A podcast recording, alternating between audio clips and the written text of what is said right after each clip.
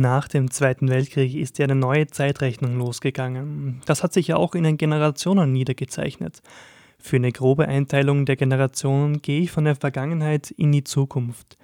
Den Beginn macht die Babyboomer-Generation, also alle vor 1964 geborenen Personen. Generation X folgt danach. Diese umfasst alle Personen von 1965 bis 1979. Generation Y ist die Generation danach, alle ab 1980 geboren bis 1995.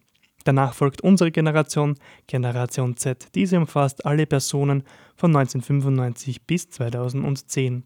Danach folgt Generation Alpha von 2010 bis 2025. Danach folgt Generation Beta, also ab 2025 bis in die Zukunft. Weiter geht es momentan in den meisten Grafiken noch nicht, aber wenn wir in die Zukunft weitergehen, wenn wir in die Zukunft gehen und älter werden, dann werden auch die Listen aktualisiert. Das griechische Alphabet wird dann weiter fortgesetzt, würde ich einmal sagen. Beim Begriff Millennials gibt es immer wieder mal Unsicherheiten. Also alle Millennials, was ich gelesen habe, ist die Generation Y gemeint. Also alle ab 1980 bis 1995 geboren.